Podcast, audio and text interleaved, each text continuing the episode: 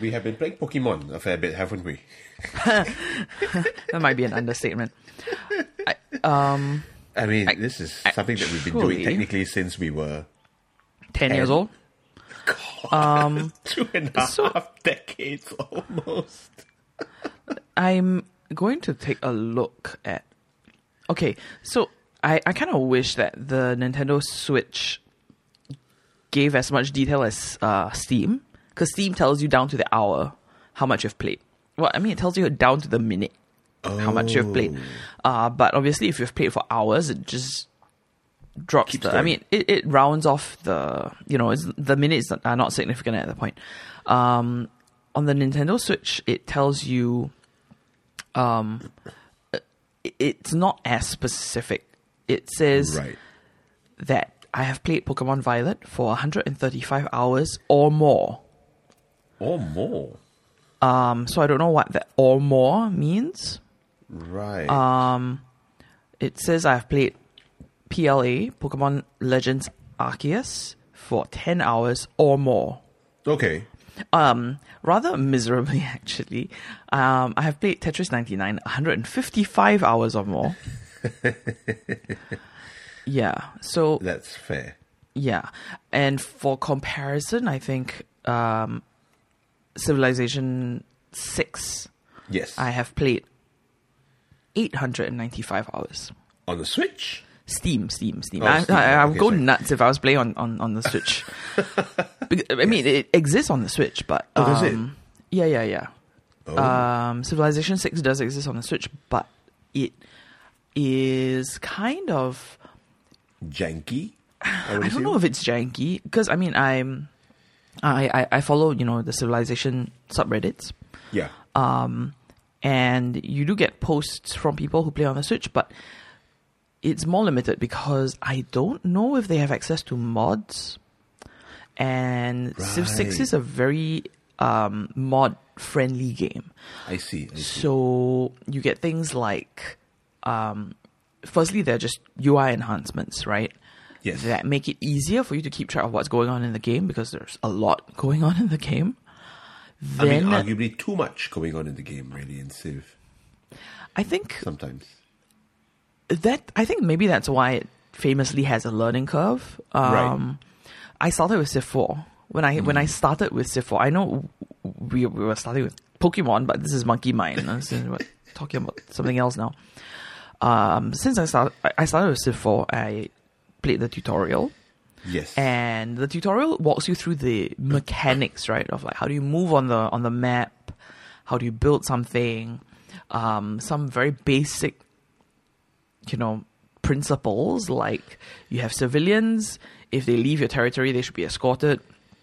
Um, that kind of thing, all that, all that stuff. But it doesn't tell you the, um, I guess it doesn't tell you the the it tells you mechanically how to play the game, but it doesn't tell you strategically how to play the game, right? Yes, And yes, Civ yes. is a strategic game. So um, it doesn't say, for example, what's a good, what makes a, a, a city location a good location, right? Yeah. And so, f- for example, I did not understand this when I started playing. So in the tutorial game, I settled um, a, a city somewhere. I- I can't remember. God knows what. And it it grew and then it shrank right. and it shrank down to like size two, which is I think is just about the bare minimum. Right. I mean, you can alternate between one and two. At size one, the city will always grow, at least in Civ four, and then it will grow to size two, and then it will drop back down. And then I was like, why? Why is this happening? Why isn't my city growing? Blah blah blah. blah.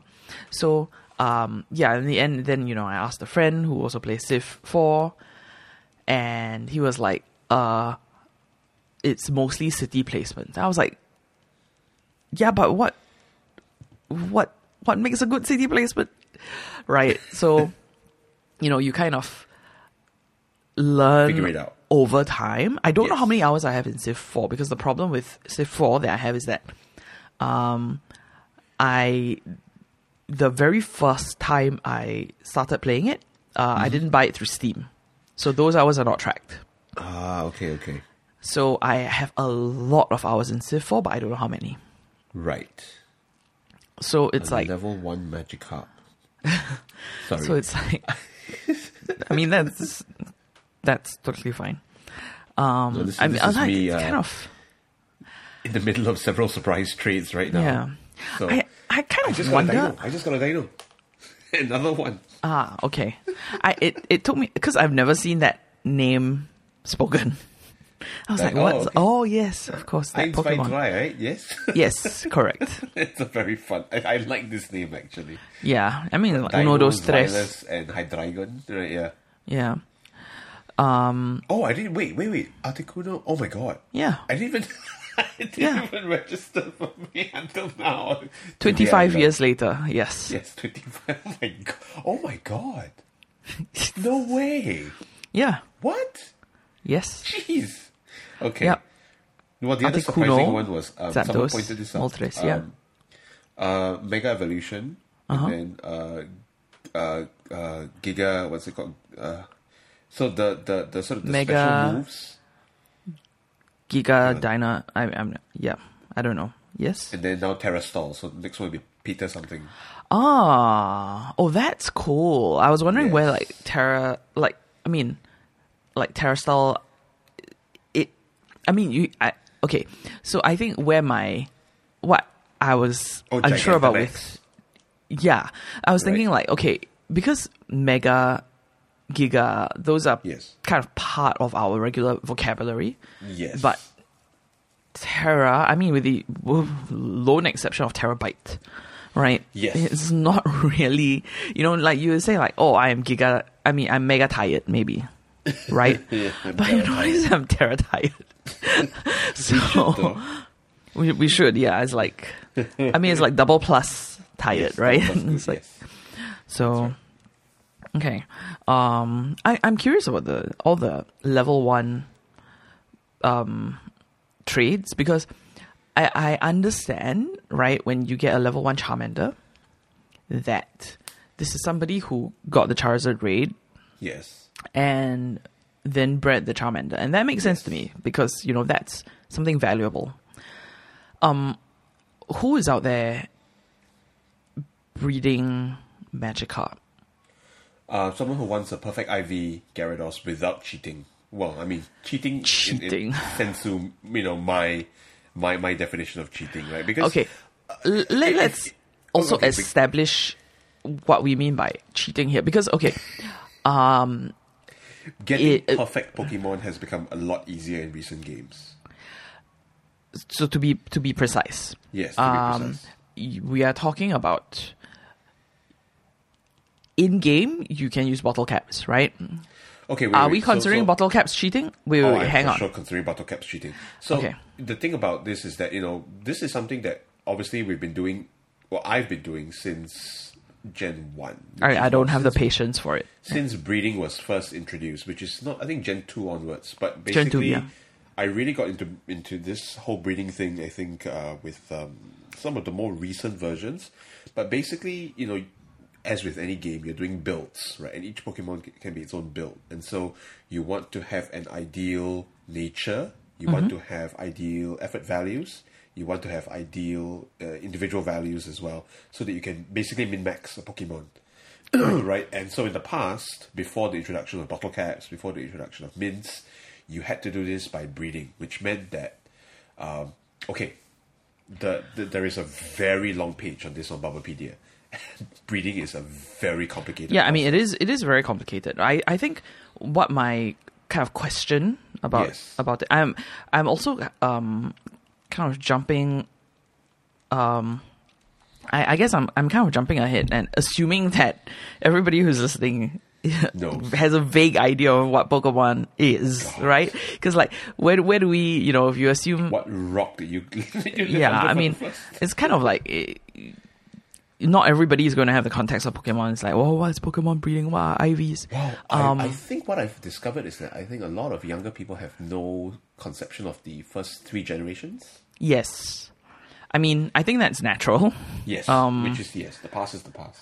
right? And I think then there's a whole other discussion about um, what games get you know, imprinted. um, Yeah. it's it's a kind of like I I think that you know because we started playing Pokemon with Gen One, right? Yes. And so Black Gen and white. Before there was color. I, I I thought you were referring to a generation for a second. No, I was very before confused. There was color. Yeah, I I mean uh, my first um, Game Boy was a Game Boy Color, so I Right. did. but but I mean red and blue Yes. uh, are not technically color games. So if you play on a GBC, you just get like a light shading. yes. Yeah. Um, so it's like, you know, Gen 1, it's obviously from a quality of life point of view, it's not great. Like, you know, you don't have like the select button for the bicycle. You No, have you to, don't. there's a lot of, you know, extra steps to do, like cut down a tree or to surf or whatever. Um, and, but the thing is, I think the game makes sense and is fun in a way that I don't think a modern player, right, who has never played Pokemon before, would find acceptable, Right. right? Yes. So I think a new player who's starting today would be much more, um, would be much more willing or would would enjoy, you know, Gen the Switch games more.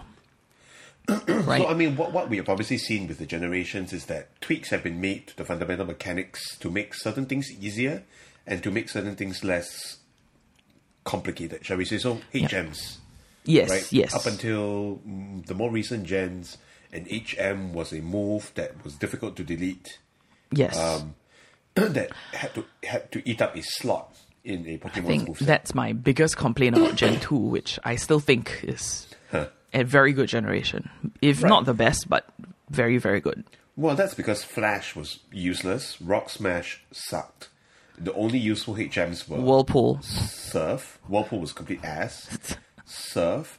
Uh, later on in the games, Waterfall became extremely useful because Waterfall is one of the few was one of the very few physical water moves. Yes. Although um, in Gen 2, I mean, you kind of have the constraint that you still want a well rounded team. Um, if you have a HM Surf, uh, yeah, if you have a HM Slave, um, Yes, you're, e- event- you're essentially sacrificing one of your, you know, six Pokemon. i.e. Linoone. and what? Linoone or Oh Zigzag yes, Moon, yes, right? exact. Yeah, I mean it's like that's the that's the that's your HM slave, uh, or Gyarados. like yeah, or from Gen three onwards you have Bidoof. Bidoof, yes, because Bidoof is water type. Yes, correct. Um, Yeah, so basically you are you you kind of have to find a way to either distribute the HMs in a way that doesn't impact your choice of team, but it will impact your move set or Yes. yeah, and I mean it's just not great.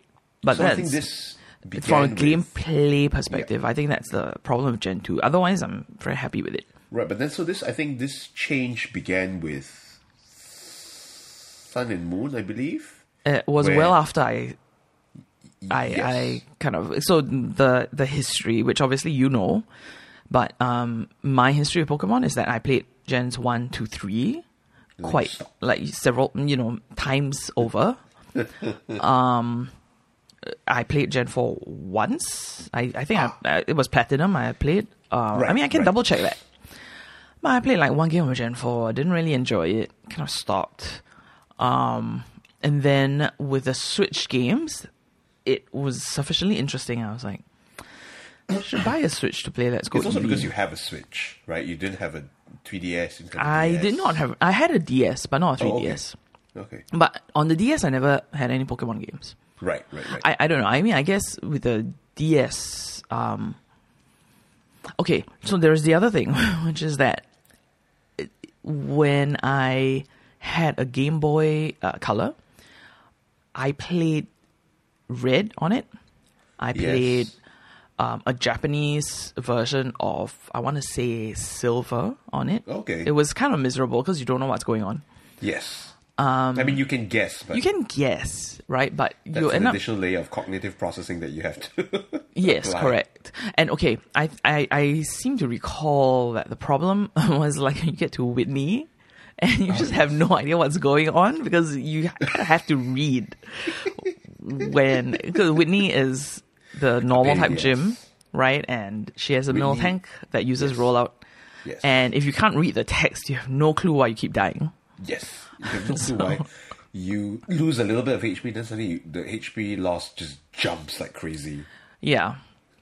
Yeah. Anyway, Yes, Whitney, I think, was one of the first ever gyms that was like, holy hell, Holy this is hell. tough. right? Yeah. So, um, and then um, many. Are there any other gyms that have matched this level of difficulty as Whitney? So it depends. If you're talking about casual gameplay, Um, yeah. I don't know. Cynthia's Garchomp. Oh yeah, again I played Gen four once, so Ah, yes. can't really Right. say. But I mean, it does um, come up. I think the other one is uh, if you are playing Gen two and you reach the end of the game, uh, and you meet Red. red, red Oh, Snorlax. Red was hellishly difficult, yes. Yeah. I remember the first time, yeah. Yeah. So there's there's that. Um other than that, in between like from Gen five through Gen eight, like I have no recollection. Because I mean I, Right. I didn't do it. So then the because I did not um ever play Pokemon games on the DS. Um, right. So DS You would start with Gen four. change that Yeah. came with those as well, yeah. Correct. So there's there's a whole bunch of that, and even on, um, even um, Ruby, Sapphire, and Emerald, uh, I Right. did not play on original hardware. Ah, I see. Yes. Okay, we shall Um, not delve deeper into that.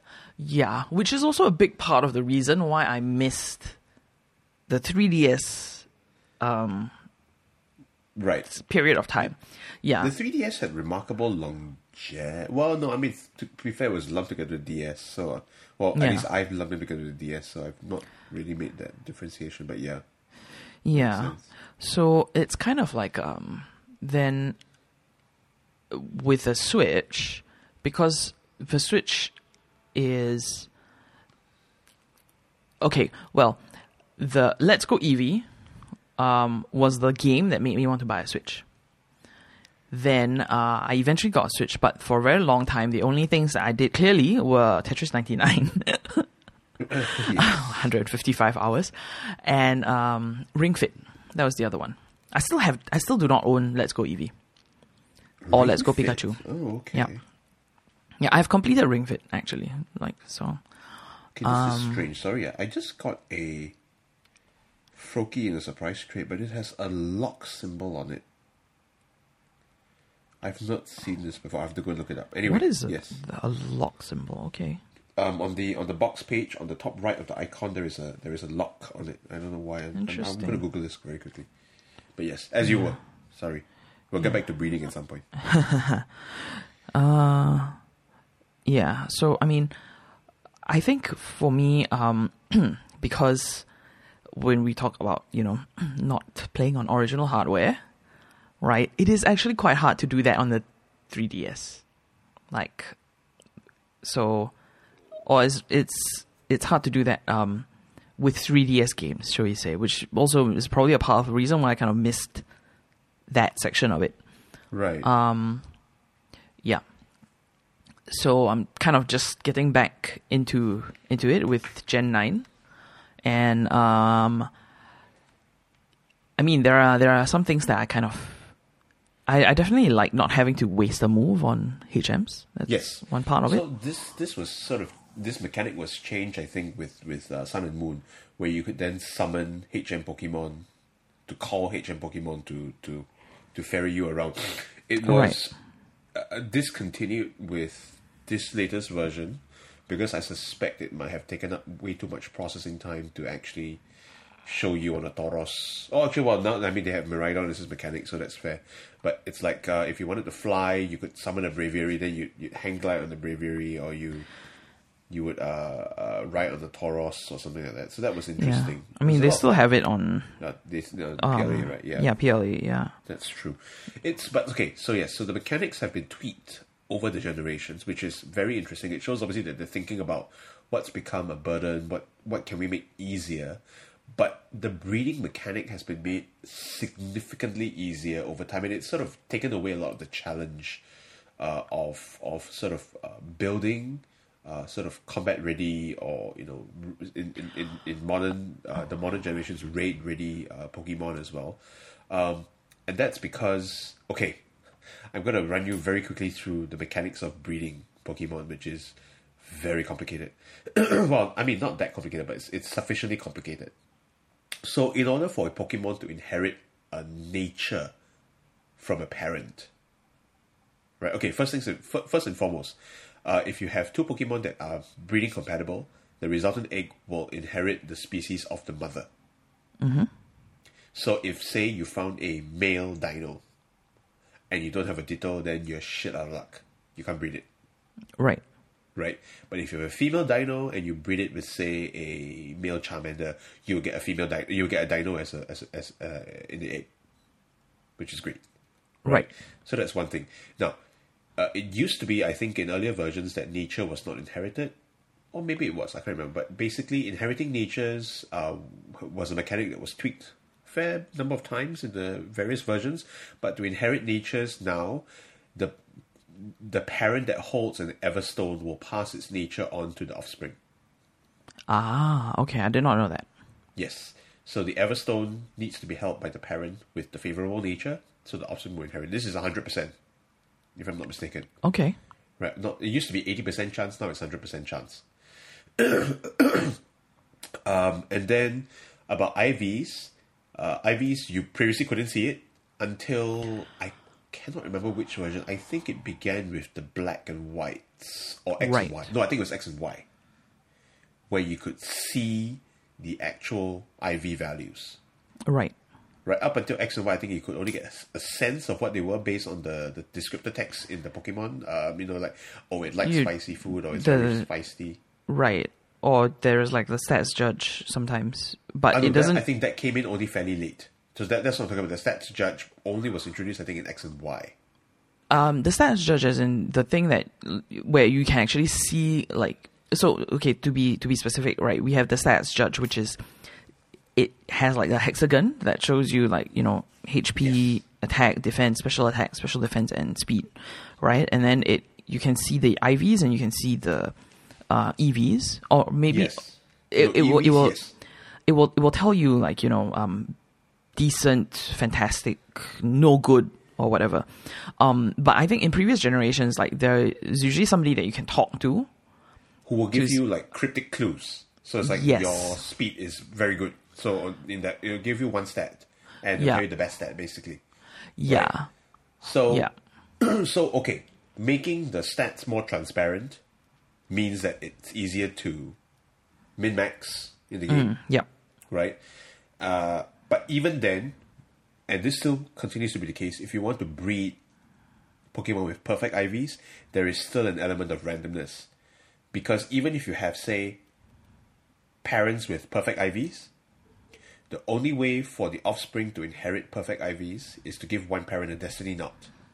And Right. offspring will then inherit five right of the IVs of the parent, of either parent.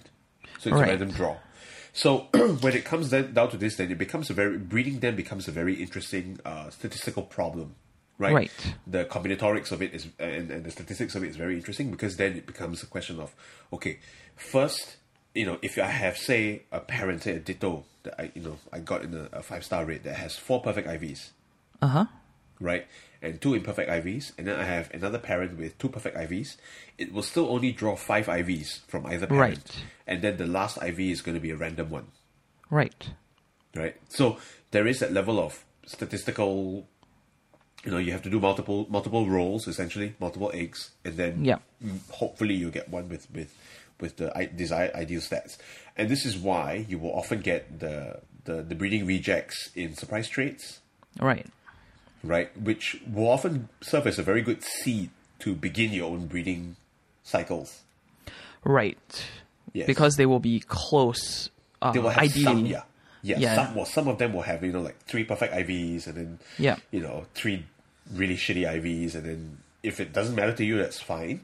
Or some of them will have perfect IVs, but the wrong nature somehow. I don't know why, right? Um, but the, Uh. the breeding offcuts. oh dear yeah But it so it, it, it, becomes very interesting in that you know it it becomes a fun uh, mathematical problem to me at least to to think about. Okay, what is the path of least resistance, or what is the quickest path to get a fully optimized Pokemon? right. Yeah, So I think this is probably because it, you in previous generations you were already doing it. So I've done this, but Um, it's also because I like the thinking about you know the, the probability and the statistics and the math. The thing is, even if I like doing the thinking about it, I, I don't think I have the patience to actually do the That breeding. is fair. So, uh, yeah, which then comes back to okay, I don't really care about. I don't really care about you know not using bottle caps or mints, or um, yeah. I I- but I I guess I'm Okay, not familiar we, We with haven't explained bottle caps. So bottle caps now allow you. I think bottle caps were introduced also in X and Y, uh, where you can basically just max out the individual value, the IV of a of a particular stat of a particular Pokemon using a bottle cap and a bottle cap trainer, right? So that gets over the sorry. It gets over the hurdle of getting a uh, of having a Pokemon with a subpar individual value. Oh, individual values are also important because it governs the um the type of your hidden power, Mm, yes, the move hidden power, but which I don't think is in uh, Scarlet and Violet. not in Scarlet and Violet. Right.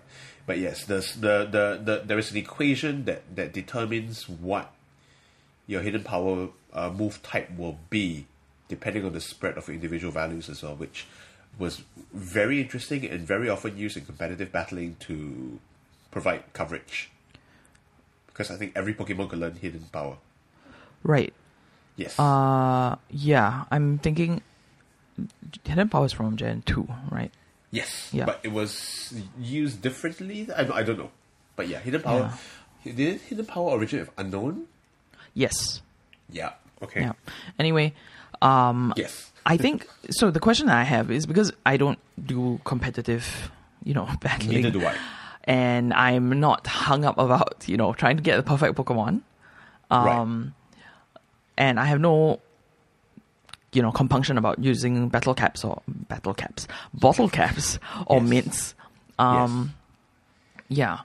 So I think my kind of question is so my understanding is that for with bottle caps, right, they don't actually they don't change the IVs. They set No. a flag, right, to say that to say that this The IV is perfect.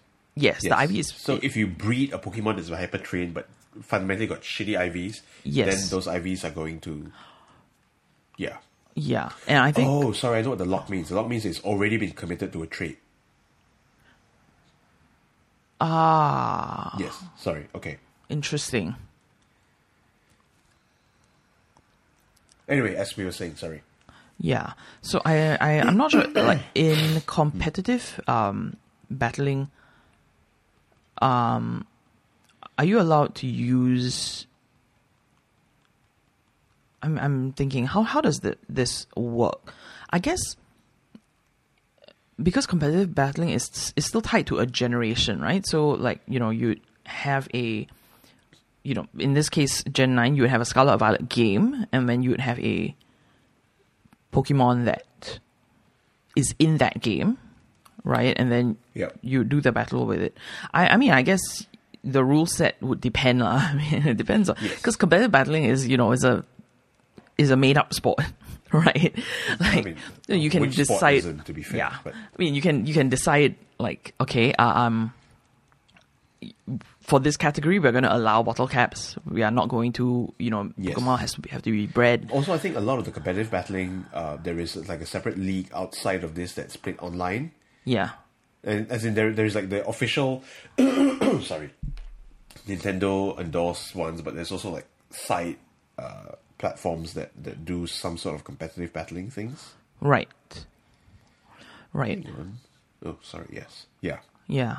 So yeah, I mean, like I said, I have no. So the rules Um, can vary. Dep- and what, what, so what I was getting is that rules can vary depending on where you're playing it. Yeah. Whether you're playing on one of those uh, online things, platform Yeah. things, or whether you're playing an official Nintendo uh, sanctioned uh, uh, competitive battling service.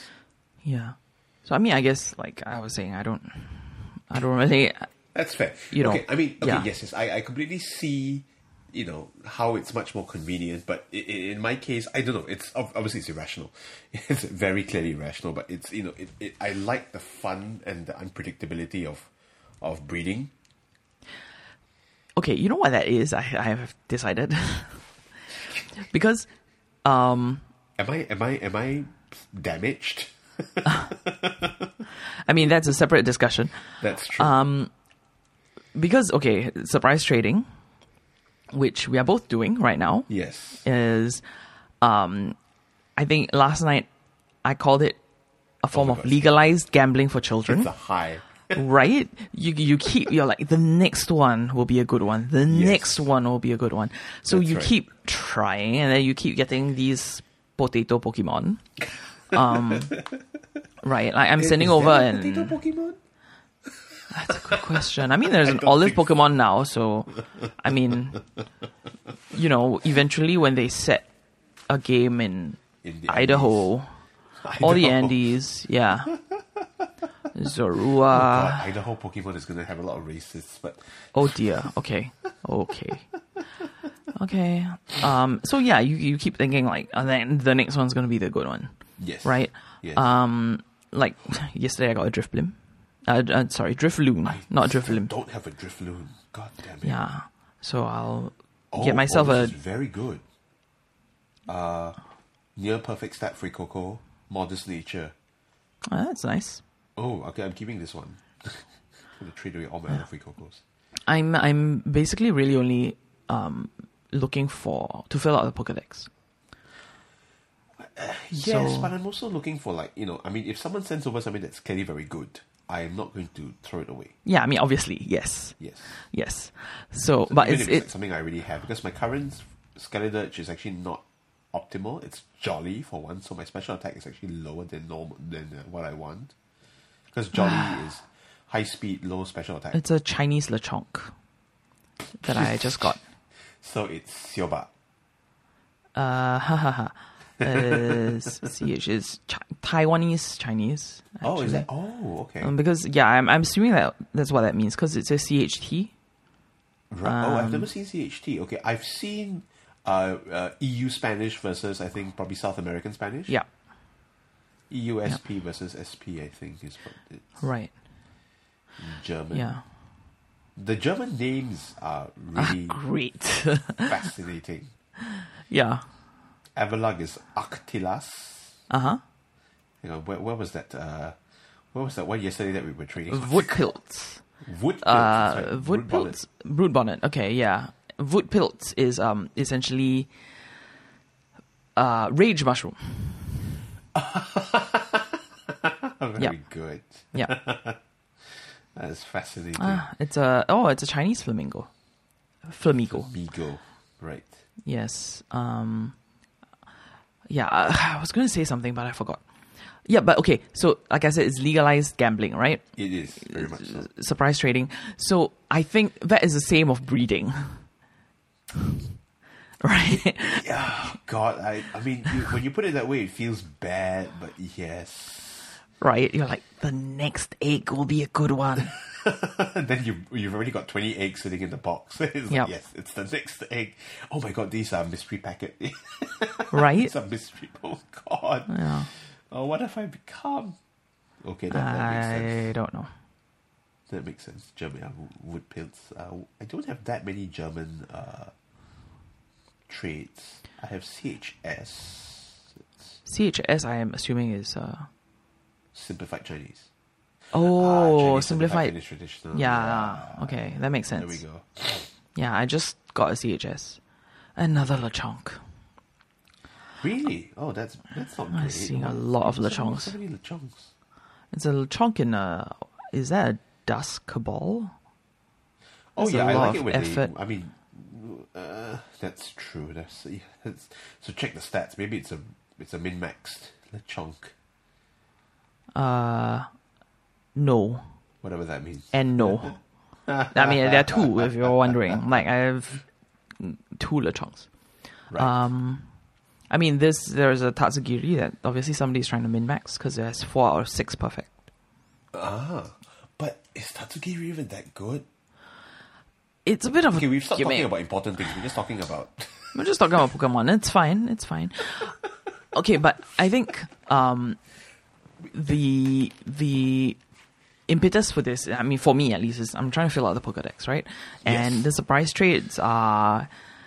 Uh, okay, so where I'm at with my own Pokedex is um, as of yesterday, I have all obtainable in Violet alone. Right? Anything Wow. that is. Uh, which, okay, so yesterday we met and we traded Palafin, Yes. which you got in a raid, which I did not know was possible. Yes. Um, but you have Slowking, which I didn't know was possible in a raid. Ah, yeah, yeah. That's I was not expecting. Yeah, I did not. Um, my my my plan was to figure out, you know, how to finagle Slowking through um some combination. Uh, well, through a trade essentially, because I have a King's Rock, uh, which I don't remember where you get it, but I don't remember that either, but yeah. yeah. And Kingambit is possible in a you can you can do it in game. Uh, you don't need to trade for it, Yes. but I got it in a raid as well. As in, I Same. I found it in a raid. Yeah. So Same. I think yesterday, before we met and traded Palafin, I had sev- 370. Oh, wow. Um, 367, I think. Yeah, so it's I, I believe it is everything that's possible in only Violet. Right. Um, for the and remaining, that's because you have all four of the legendaries. I only have one of the legendaries so far. yes, yes, uh, yeah, that probably makes up the the three. And plus the olive, the middle olive. yeah. So I should be one ahead of you. Um, let me see. Because I'm 367, you're at 371, 370. So we, we should be on par. If Now we are okay. Now how many do I have? Because you traded me Wutpilz and with uh, and Screamtail. Screamtail. Yeah, And I have three seven six now. Okay, okay. 376 seen or 376 owned? Owned. Oh, okay, okay. Yeah. I mean, Um, I'm clearly missing a few because I've been lazy and I don't have a. I have Sprigatito, but I haven't traded up to a. I haven't evolved it yet. I haven't. Yeah. Yeah. So I don't know. Tatsugiri is a. it's a bit of a gimmick. It is a gimmick, but it. I mean, it's got a cute design, but it's like it's a. You know, it's it doesn't evolve, so.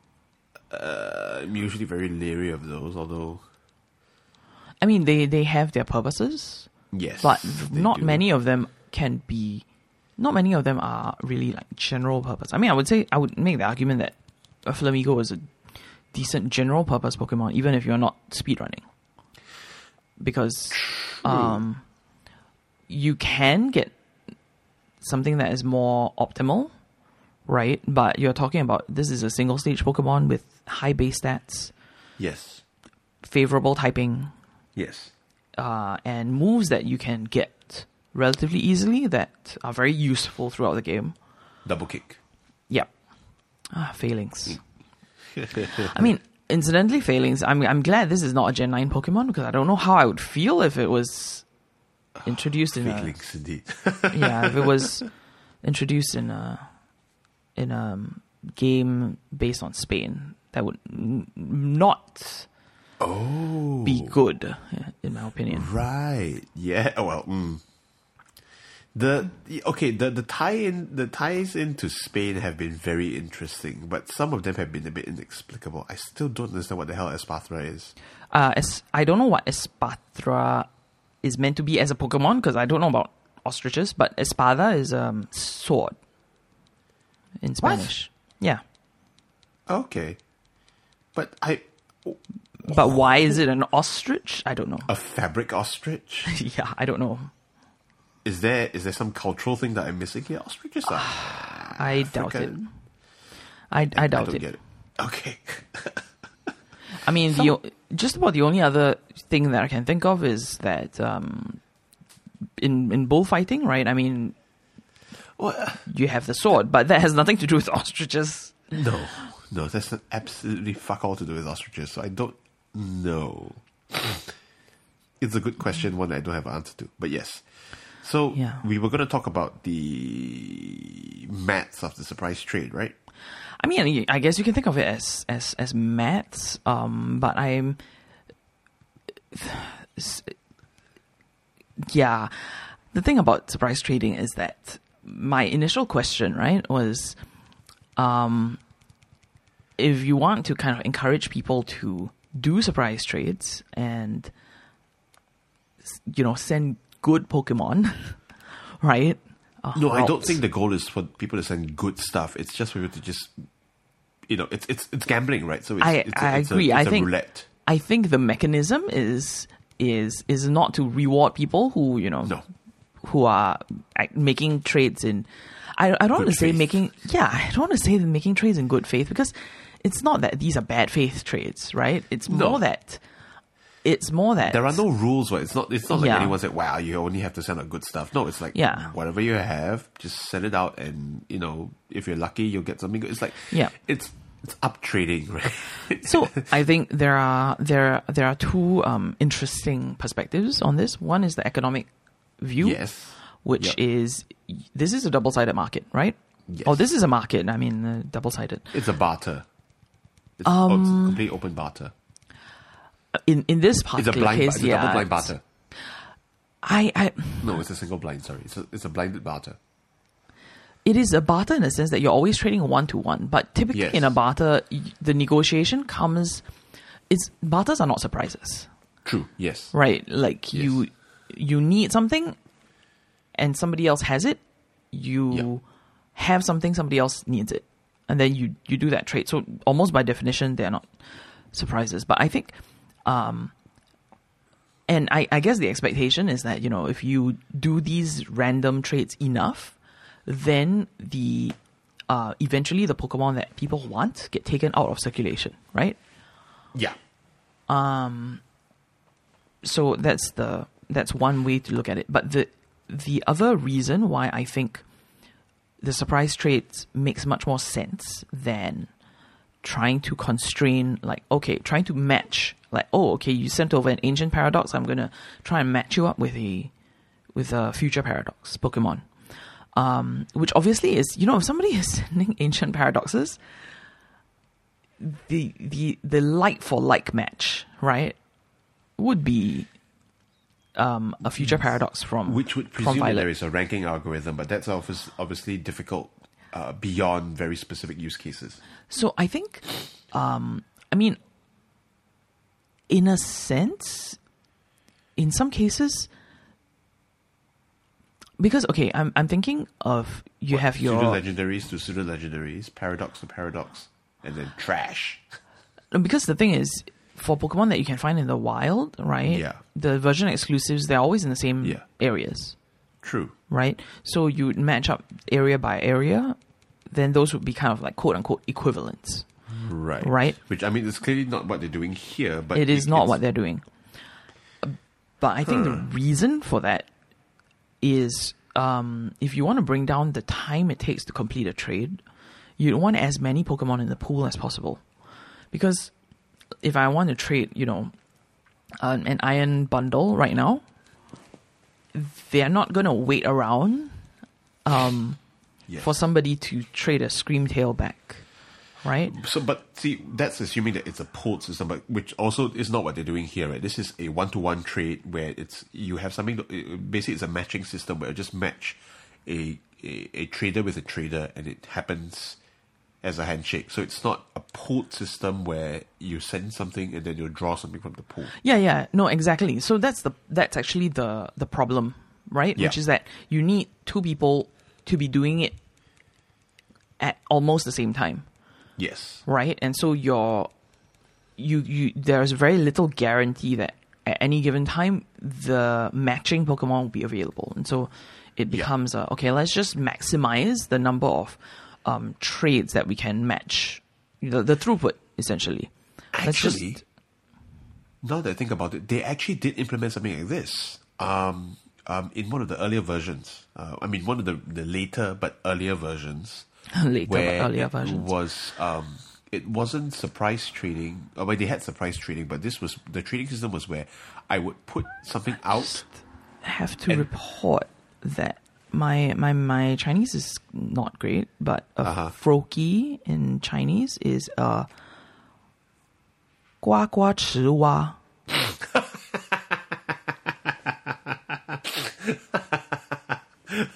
That's a, Which is yeah, like- quite funny. What is that? It's like Uh, Croaking uh, the pool. peak. Ornamental Yeah. peak, pond frog. Yeah, yeah. Yes. Okay. Very good.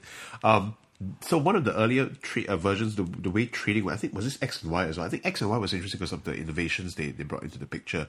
But how it was done was you would put up a Pokemon for trade, and then you would put conditions on what the the ongoing trade would be, and then if someone saw something that they liked and they met your conditions, like say I want to trade a Scyther for a Haunter. Okay. Right, and the Haunter must be between level 50 to level 100 and so on and so forth.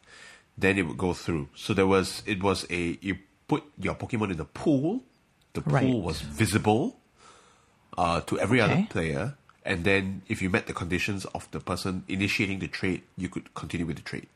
Right. Yes. And I mean, I'm sure there are fan made um, communities that are doing something similar. Like, that's almost a guarantee. Yes, I'm Um, sure some of this is coordinated. I mean, th- there was some attempt to coordinate actual link trading as well uh, on Reddit, but I Oh, don't know how far God. that went. A Froakie for a Froakie. God. Yes, I have been getting a series of complete garbage. Yeah. I got Shroomish, then I had a. Uh, I got a Shroomish last night as well. Which I traded for a Gholdengo. which is illegal in Singapore, by the way. You cannot trade Shroomish. Shroomish for money. Jeez. Shroomish beyond a certain uh, mass is illegal. ha ha ha ha. Yeah. Um yeah, well, okay, so speaking speaking of that, I think this is the other interesting thing because if you think about it as a market, right? Yes. Um, I mean, if you your your kind of classic market problem. I mean, this is what a stock exchange is, or any exchange. yeah, It's, uh, yes. You have buyers, you have sellers, and the price is essentially the price at which people are willing to buy and sell, right? Because the people who are not willing to let go of it at that price are not selling. And the people who are not willing to buy it at that price are not buying. And so the actual exchange, and then basically the, the price of the exchanges are public, and that's how you get a stock exchange. Uh, and Yeah. that's also how you get a price of a, of a, of a stock.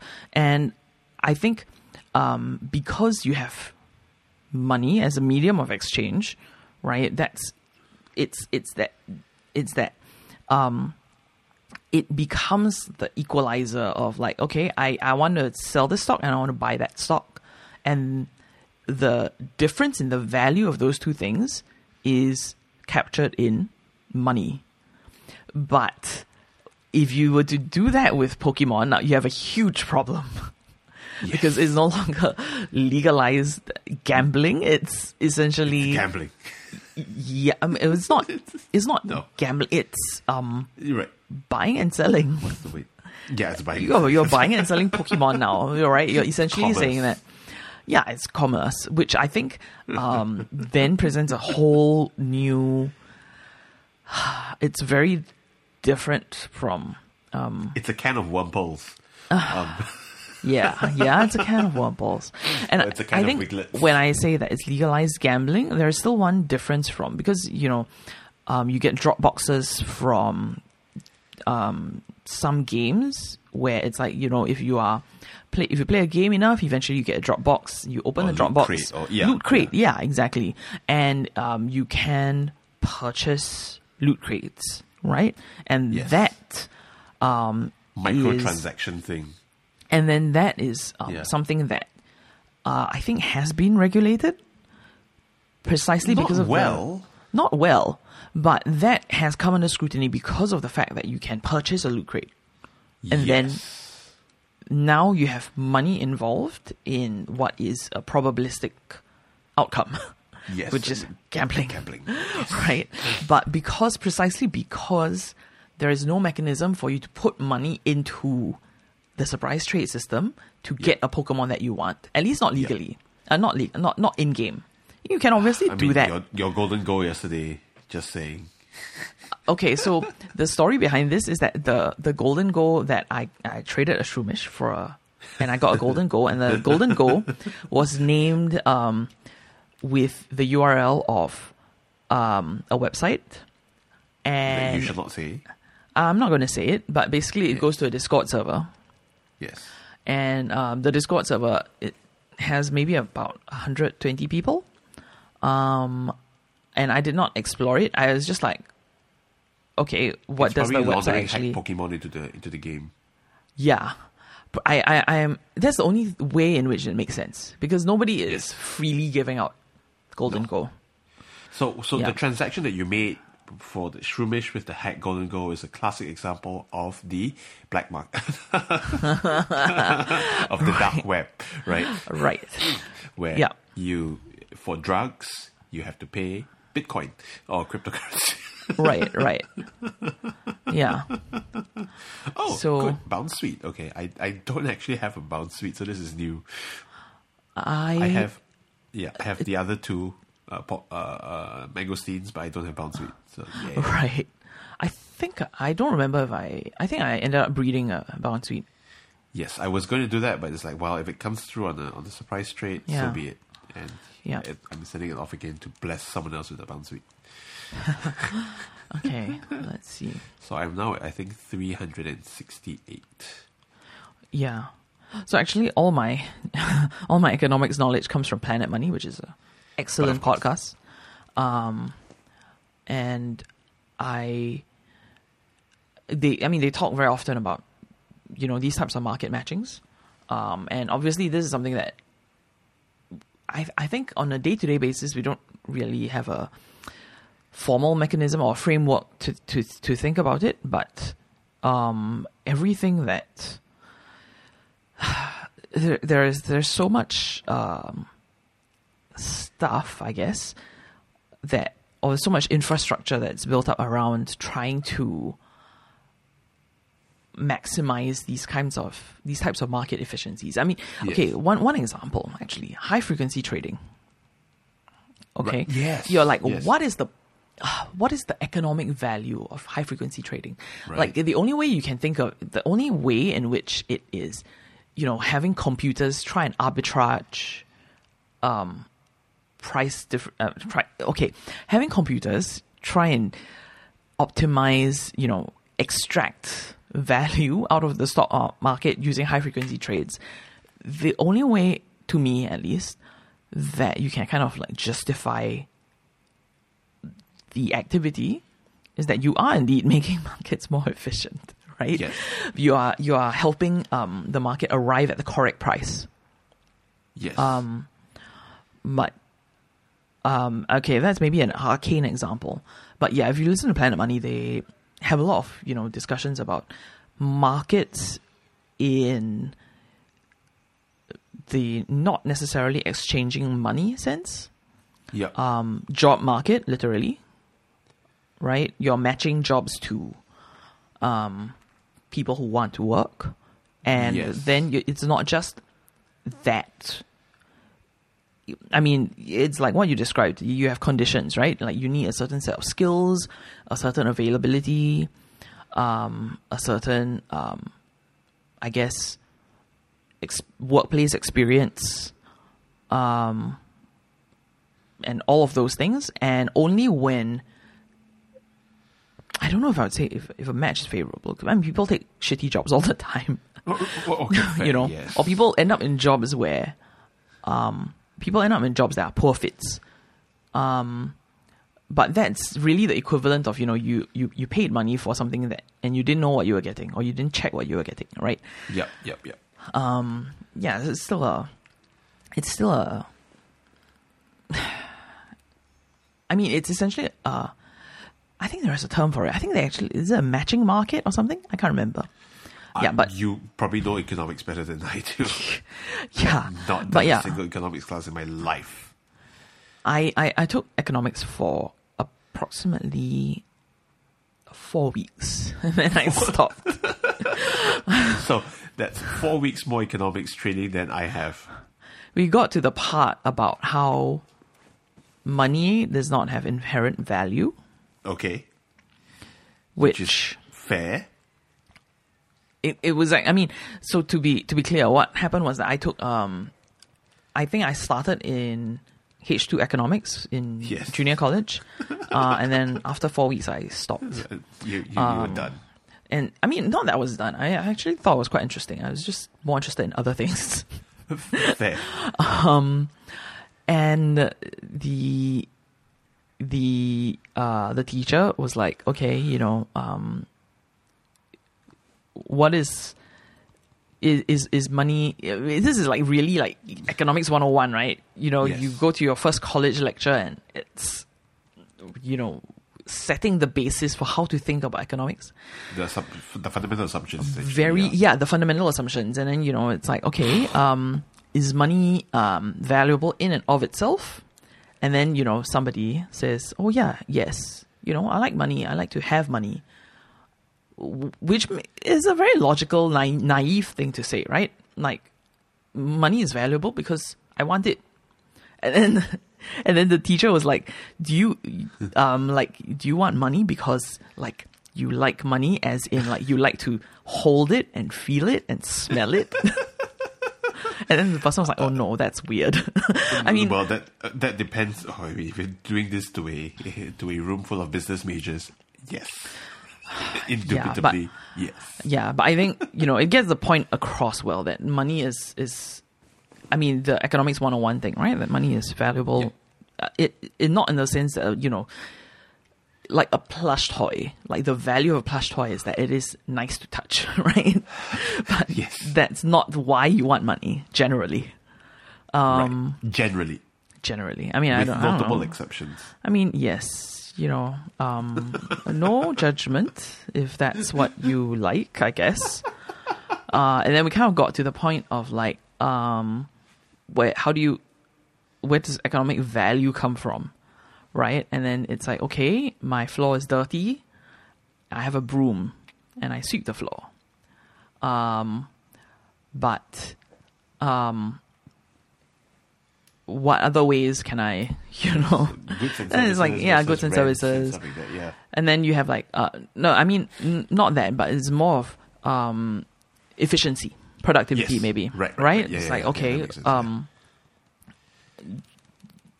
from a broom, you upgrade to a vacuum cleaner, and then that is a form of generating economic value because. I'm really exhausting Yeah. the extent of my economics knowledge here. That's it. That's okay.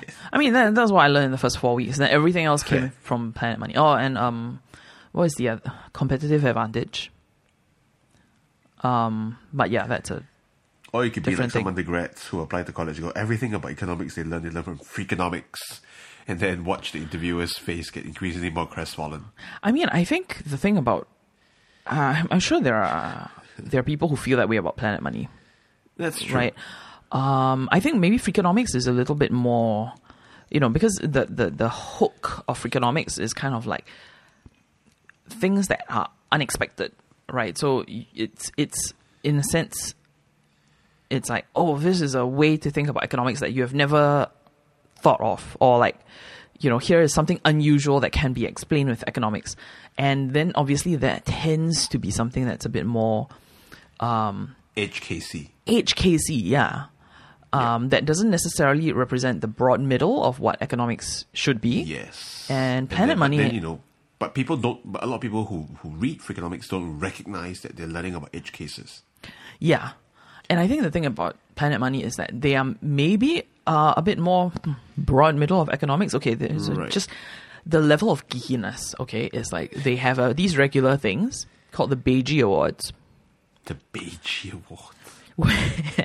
what happens is uh, every uh, I don't know, I don't know the, the frequency every quarter maybe the Federal Reserve banks of the United States each of the regional banks right um, Chicago S- San Francisco New York uh, St Louis I, I don't I don't know where they are actually um,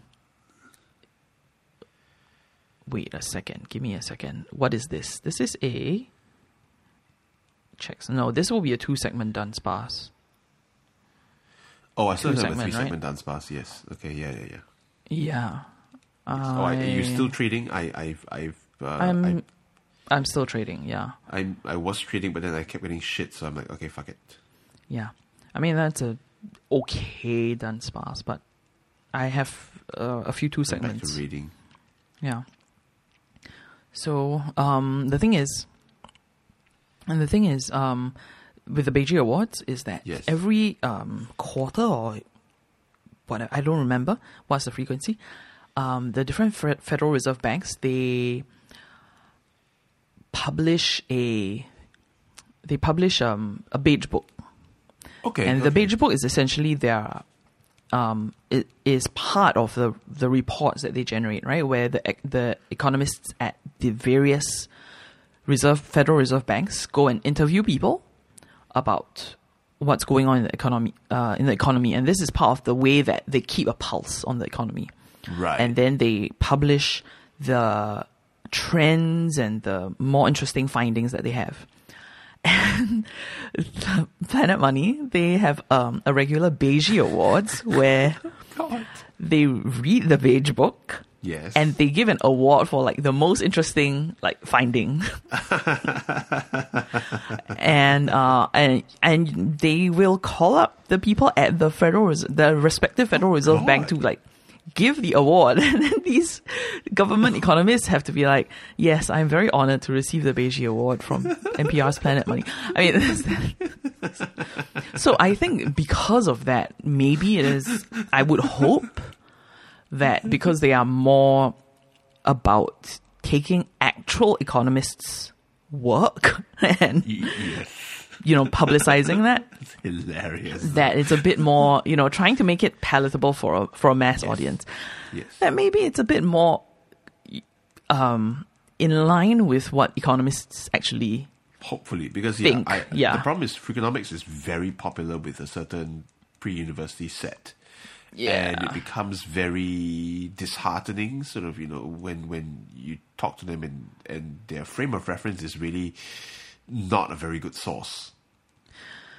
Yeah, and I think it also has, you know, it sets very unreasonable expectations for what and how um, economics actually works, or Yes. what economics is, and how you're supposed to to do it.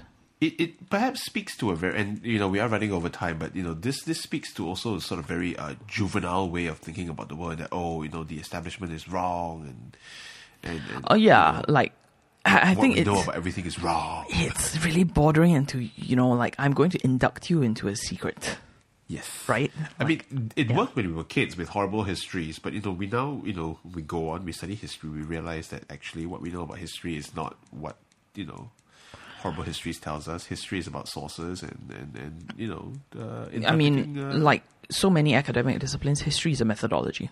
it's a methodology, yes. Absolutely. Which actually, so I was, uh, uh, uh, to digress a little bit, as as we always do, uh, I gave my lecture on the history of natural history in Singapore, and it, I think, went down relatively well. Oh, that's good. Um, yeah, it you know it got the ideas across that I wanted to get across. Obviously, there were Ah. things that that uh, I wanted to say that I didn't have time to get into. Sorry, the happy noise is because I have a Dratini in a surprise trade. I don't know how good it is though. But Dratini is a common. Yeah, they're really uh, common. Oh, right? Yeah. HP is no good. Ah, yeah, you can hyper, you can bottle cap that. But yes, so um, I mean, I, I have like a few Dragonites at this point. That's fine. Yes. So, but yes, so the you know the the lecture went o- went over well, and you know obviously I, I think this happens with every lecture, right? You you you have a series of things you want to get into, and then you have to prioritize which is the most important uh, thing that you have to you know everyone has to get before the lecture, and then here are the the things that if you have time you can get into. Clearly, I couldn't go into the. I didn't have time to get into the whole issue of you know nationalism, natural history, and national history. But at the same time, I think the students sort of got where I was trying to get uh, get to the idea that um, that when we examine the history of natural history, certain themes pop up repeatedly Right. uh, that are indicative, perhaps, of how uh, things are done and the way natural history is interpreted and mobilized uh, at the political level, at the national level as well. So we'll see. I've been sitting in for their lectures, and it's been interesting watching the students sort of get used to this idea that a lot of the shibboleths that we learn about history in Singapore are more complicated than they actually are. And you Yeah. can see some students are clearly sort of they understand the complexities, and some students are still struggling to deprogram themselves. I mean, Uh, you could, yeah, I would be curious about. I mean, obviously there are. Uh, if you're talking about dealing with qualitative ambiguity, oh look, a magic cup. Um, uh, so the the course that you are teaching, it's a what academic discipline would you say it is It's closest to? I mean, it's interdisciplinary. interdisciplinary, but yes, yeah, it's history. Eh, okay, so let's say it's history, but I think you know there are definitely disciplines that, in terms of method, if we're talking about academic disciplines as methodology, right? There are definitely some that are closer methodologically, right? So Oh, you'd sure. expect like sociology, uh, anthropology, literature students to be maybe more uh, adept already um, from their other from their academic background at Yes. handling that kind of um, maybe qualitative assessment. Yes, Um, and others will be completely new to it, and it's like, but, but how well, does I mean, in this case, because because this is a Singapore studies Singapore studies class, right? I think one of Right. the things I'm trying to get at is to to to to deprogram them from the secondary school social studies propaganda that they've been exposed to, right? Right. You know, uh, I think my co-instructor brought up Venice, which is something that we did in social studies. Yes. right. Venice as a model of good governance. Which is, she was basically just saying, I don't understand why they keep they keep retaining Venice in the syllabus. Uh, the history department keeps telling MOE to take Venice out because it is irrelevant. so okay this is this is uh interesting uh, and we'll wrap up because Yes. we, we are running over time um but civilization 5 which is a good way to come back to where we started yes. civilization 5 has a um, venice civilization and it is a very unusual um, it's a very unusual civ because with civilization, right? I mean, I think most of the civs in the game, the objective is to build an empire. Yes. And the empire typically constitutes of a land empire, right? You have cities, you expand your borders, and of course, you can exert your influence in different ways. I mean, that's the point of Civ. You can exert your influence through culture, you can exert your influence military, diplomatic, or whatever. Yes. Um, Venice is built as a civilization that can only exert its influence economically Yes. and maybe diplomatically as well. I mean, okay. you can you can think of it as a No diplomatic. victory. I don't know if it's. I guess theoretically possible in Civ Five, but Okay. but I haven't tried it. I don't. I don't think I've tried it, and um, the reason that it is so. And uh, I mean, of course, all the civilizations have their biases, right? So, like Yes. Rome tends to be a very um, land-oriented civilization. Uh huh. um, Portugal tends to be a very trade oriented organized um, civilization and all that kind of thing. So, um, Venice as a civilization has some very unique constraints. One is that it can only ever found one city Oh wow! What? What? That is Yes. a big constraint. because yeah, so because there's a city state of Venice, right? Yes. Then the second um, thing that I can remember, I haven't played Civ 5 in a while, is that it has double the number of trade routes. Ah, so the yes, way that okay. trade routes work in Civ 5 and 6 is that um, at various points in the game, right, there are things that you can build or events that happen that allow you to run more trade routes than, than usual. And of course, this is an abstraction. Uh, it's an abstraction representing the amount of trade that a civilization has, right? Some Yes. some if you think about the analog in real world terms, some countries trade more than others, Yep. and that is kind of represented by trade capacity. So Yes. it, you it can you can think of it as infrastructure, merchants, merchant, yeah, merchant fleet. exactly. Or you can think of it like chambers of commerce, right? Yes. When you have like an organization that is dedicated to promoting trade, okay, increase one trade route, something like that. Yeah. Yeah. Um, So Venice will have double. Trade. Yes, I mean, Portugal is a trade civilization. So Uh, colonial civil. I mean, yeah, actually, so okay, I, I know we're over, but fuck it. Um, uh, I think a lot of the students were also unprepared for the discourse about colonialism. It was interesting to see because we, you know, we don't often talk about colonialism in a, through a critical lens in the Yeah, we don't. setting. we don't. Yeah. Yeah, And I think okay, I mean I, I did um I did Southeast Asian history in JC Junior College where we do talk about colonialism, but the um, framing is very different, the right? framing is different. The framing is it's not a critical lens, right? It's a it's a it's a very I guess yeah, it's a very historical lens. Um it's I, I don't even know if I would call it a historical lens. It's it's it's very um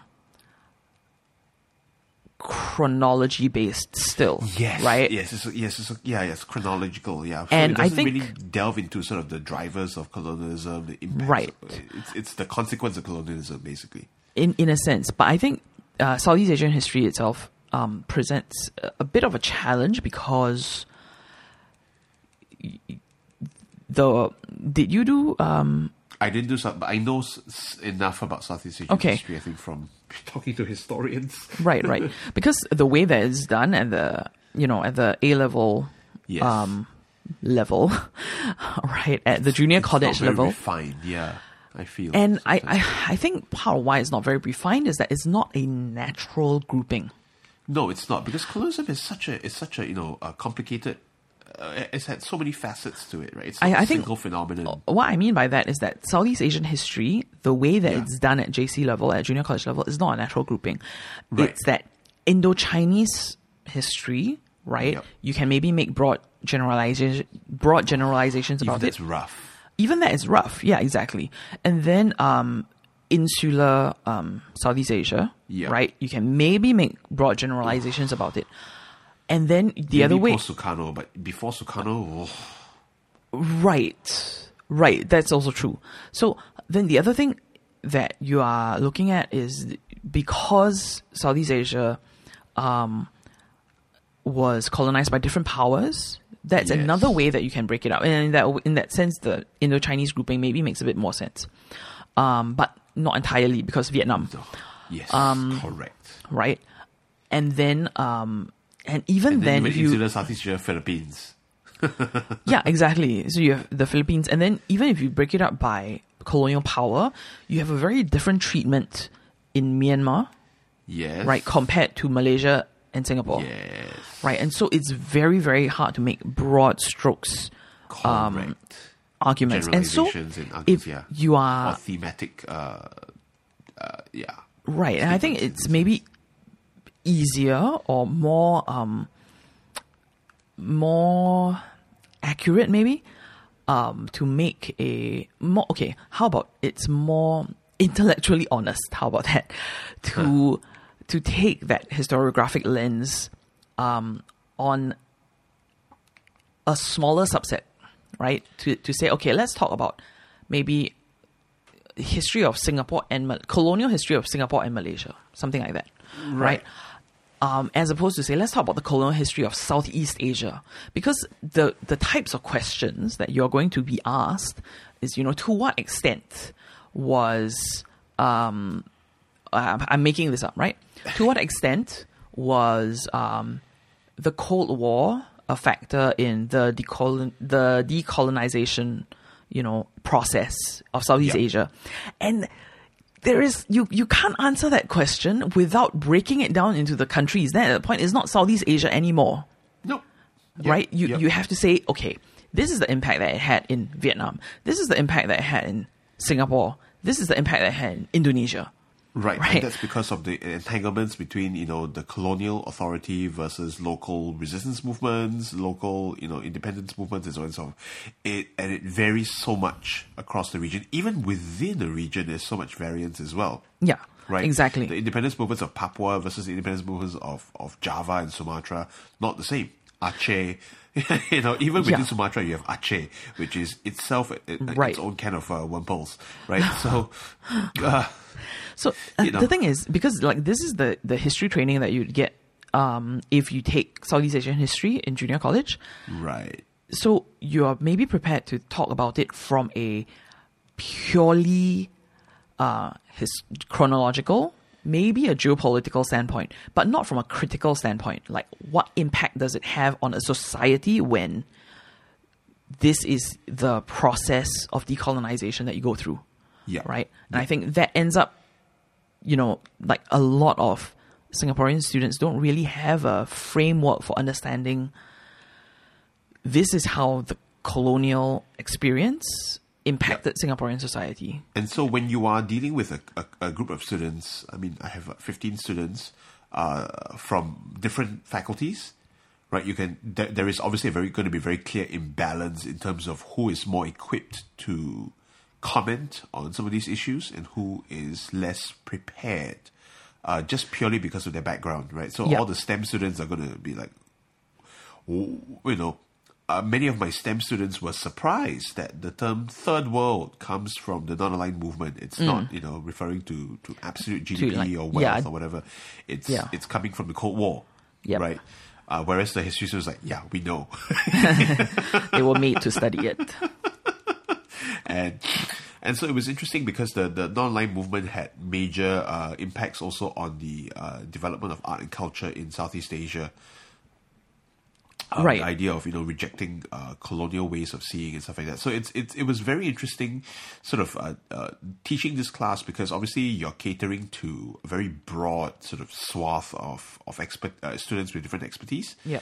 Uh, and, and the question then becomes, okay, how do we, you know, maintain the interest levels of everyone in the class without going over people's heads? Because there were points in time where students, some of the, the STEM students were very clearly confused.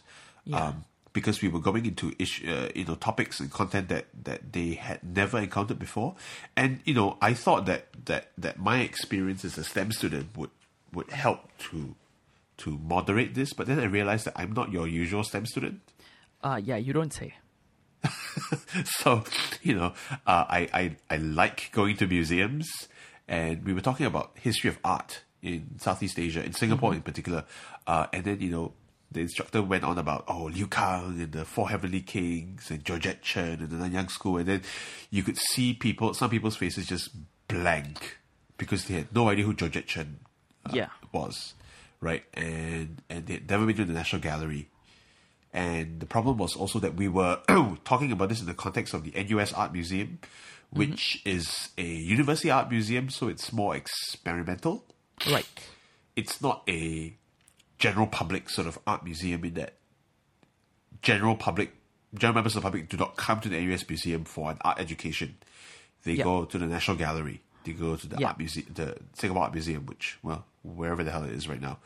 Um, and so uh, it was this real and you know this week this week we're teaching the course for the first time right? So a lot of it is Yeah. figuring out what the baseline is and then calibrating accordingly. Uh, we were trying to figure out in real time okay how do we get across these ideas to an audience that doesn't necessarily have the fundamental background to understand a lot of the fundamentals? Survey courses are very difficult to but this is not a survey course right this is a, a 200 300 level course Interesting. Okay, that's different. but it's interdisciplinary, so it's you know it's it's it's cross faculty. So that therein lies the problem, you see. Right. So we did have to spend a bit of time talking about you know the Nanyang School and, and Georgette Chen and and and how a lot of um, Singapore art during the uh, independence period, the the fifties sixties, right, uh, was part of this uh, complex search for identity. Right Right. but also how it was very often structured by Chinese voices because a lot of the prominent painters at the time were Chinese. Right. Right. So, sorry, uh, hang on, I just briefly lost my earphones. One second. And so, yes, so how, you know, a lot of the prominent painters at the time were Chinese, so the, the lens through which nation building was was uh, uh, uh, uh, framed, uh, especially, you know, aesthetically, was Chinese and male. Right. right? So yeah, I, I thought it was very fascinating, but a lot of students uh, didn't quite follow. It took a while for them to get it. But this week we talked about um, uh, uh, cultural development, Okay. right? the Renaissance City Plan, and this one everyone got. Okay. Everyone was much more involved with this because I think they have seen this, uh, it, you know, more more sort of uh, uh, in, in their sort of uh, uh, lived experience, shall we say? Right? Yeah, I was going to say like it's a lot more recent. Yeah, the Esplanade, you know, uh, all these. Uh, uh, uh, I mean, through MEP and, and CAP still a thing? I don't know. But, you know, but they have experienced this through their their school life, right? Efforts to promote arts and culture, and So just in which this for context, because I think MEP and CAP Oh, are not really um, common music acronyms. program Yeah. creative arts program. Yeah, music elective program where you take um, O level or A level music, and then creative arts program is uh, I don't know if it's still a thing. I don't even know if it's yeah.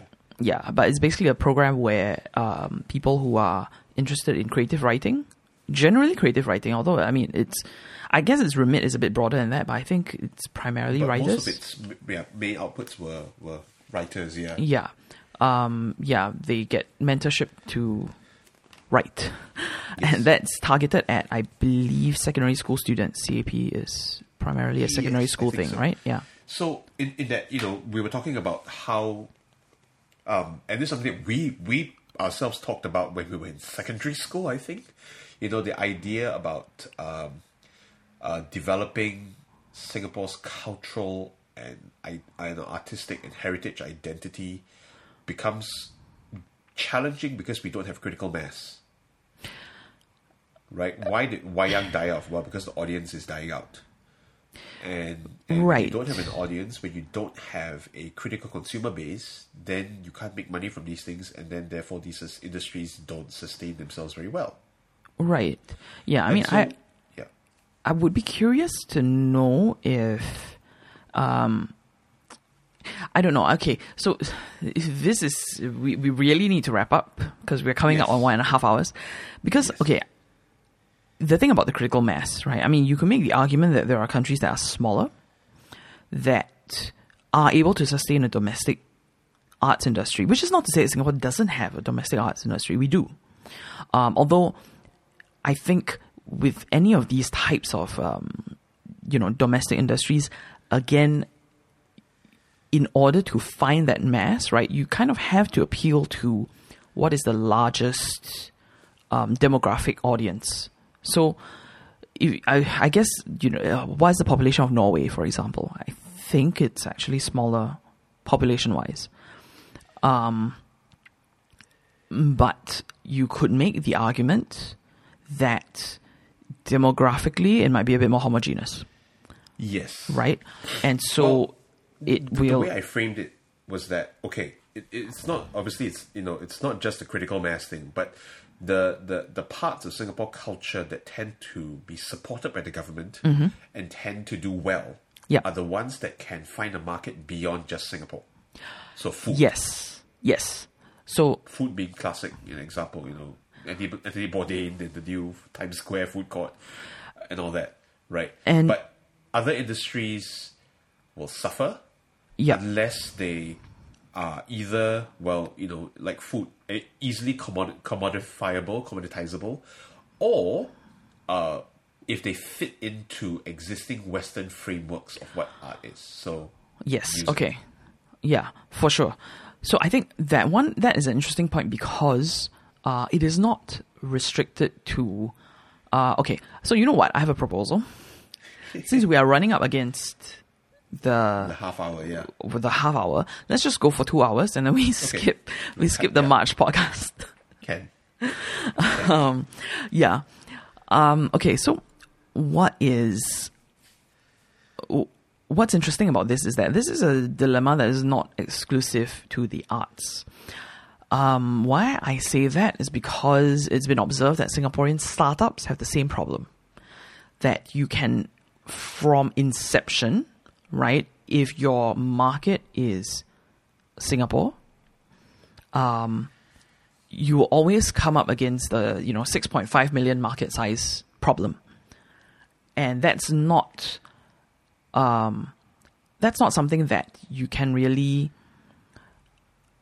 it's it's it's a tough sell to investors especially if you are looking at investors outside of Singapore to say that yes, we are we are selling to the 6.5 million people who who live on the island right Um, and so almost Yeah. from inception, Singapore startups have to f- think of a approach, right, that is going to serve the broader, um, that's going to either serve a global market from the beginning, or more realistically, it's going to serve Southeast Asia. But even that is a big challenge because while Singapore might be a good place for headquarters, all right, it is the um, the talent market in Singapore is very different Yes. um, the the your your target market in Singapore is likely to be very different. So, like one observation that I think um, was it Lazada when Lazada Right. started. Lazada is actually um, start, I, think if I remember correctly, it was started by a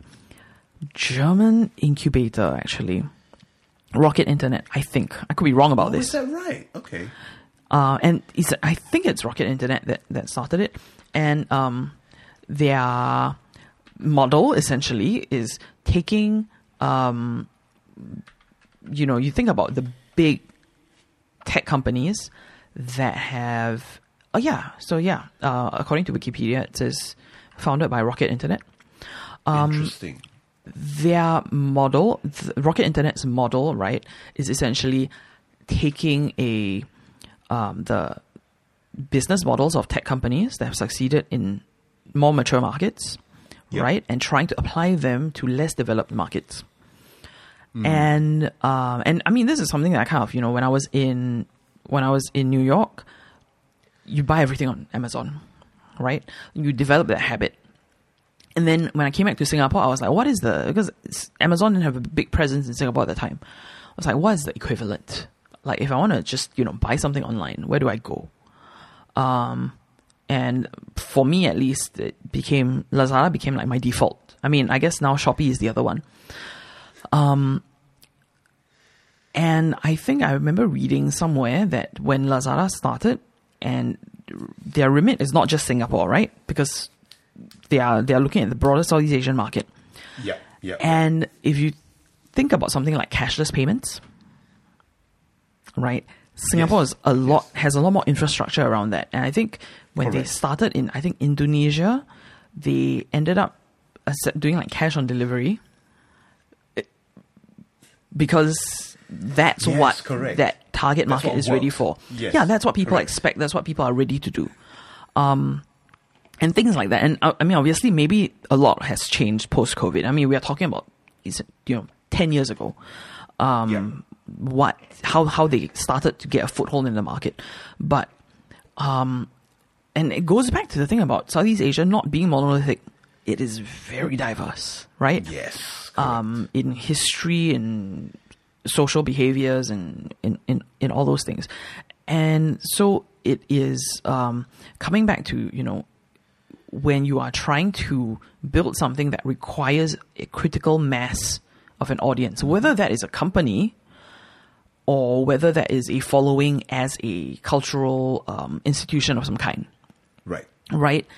Um, it's kind of why there is the leaning towards okay, we we either we we want to build cultural um, entities that have a broad appeal that we can kind of export out of Singapore. Yep. So um, I was thinking there's that element of it. Those are the things that get funded, right? Yes. And okay, here's the other side of it because I'm thinking, okay, what is a good? We we talked about how you know briefly mentioned that okay, Norway maybe um, comparable in size, but a lot more homogeneous, relatively speaking, culturally homogeneous, we should say. So okay, if you say if you what what's what's a good comparison in that case? If you think about something like New York City, which is Yeah. super vibrant, right, and you have Yes. all these tiny creative communities or tiny cultural communities very vibrant, a lot of grassroots support, Yeah. uh, and so on and so forth. The the problem with that comparison, though, is that I think I don't know whether this is a side effect of. I don't know whether this is a side effect of um, New York City not being a country, right? But I think in New York City, they it's built a reputation as being this is an extremely diverse place, Right. right? We um, don't necessarily want to promote a sense of, you know, there is a, a, a- feeling that, you know, two people can belong to completely different um, cultural communities. Never shall the twain meet, right? But both are equally New Yorker. And I think this is a model that Singapore does not want because they very much want as much intermingling as possible. And so I think there is a rejection of the idea that we want to build niche cultural communities Right. which I say we, meaning the powers that be, right? Right, Because right, I yes. think you know these are these are kind of trends that would form naturally, which is you know okay, let's have a, um, let's um, build a community of I am just making this up at this point, um, you know. There is a small uh, Hock community, and we want to maintain our Chew culture. And I think that is something that is very unpalatable from a nation building point of view. Because Yeah. the last thing you want is fragmentation Yes. of cultural identity. Silo- siloification of these communities. Yeah. Yeah. Yeah, but then the downside of this is that you have a um, not necessarily a productive blending of culture. You mm-hmm. have a rather a forced assimilation of culture, and this this is what you should be as a Singaporean, Yes. and this is what we will accept, and this is what we will fund. Yes. I mean, obviously, that you know, we don't, even, we haven't even gotten into all these issues with politics of what is acceptable to the state as well. Things like Charlie Chan Hock Chye, which arguably one of our most successful aesthetic uh, productions. Yeah. right. Three Eisner Awards, and a very yet- successful export as well. yes, censured by the state. Right, Yeah. for for obviously not saying the things the state wants to say, Which to say. we will put on the, the show notes. yes, Uh, and I think also, um, I want to say there is a. uh, So this is the other thing, where um, ah, Sandcastle movie ah, yes. is it Sandcastle? Was Am I it? am I Uh, imagining things? Shit, I cannot remember. Yes, yes, 2010 by Boo Junfeng. So, Ah, yes, um, okay. the thing about the export, right, is that firstly, if you start from the assumption that something that is too Singaporean, um, doesn't have a global market, then, um, that's somewhat of a problem, um, because you're limiting your your um, ability to get funding. That's one thing, right? But um, it actually it turns out that if you are strategic about it and you can kind of prove that assumption wrong or re-examine that assumption and you're able to um, sell what is essentially a singaporean cultural product to a non-singaporean audience that actually can be protective right? Because that's to to some extent that's what Sandcastle did. Um, it is very much a. I I wouldn't say that it's a film on the margin, but it's a film that was given more leeway because it um, was screened at Cannes. Right. Okay. Okay. Right. Oh, Um, oh, I see. Okay. Yeah.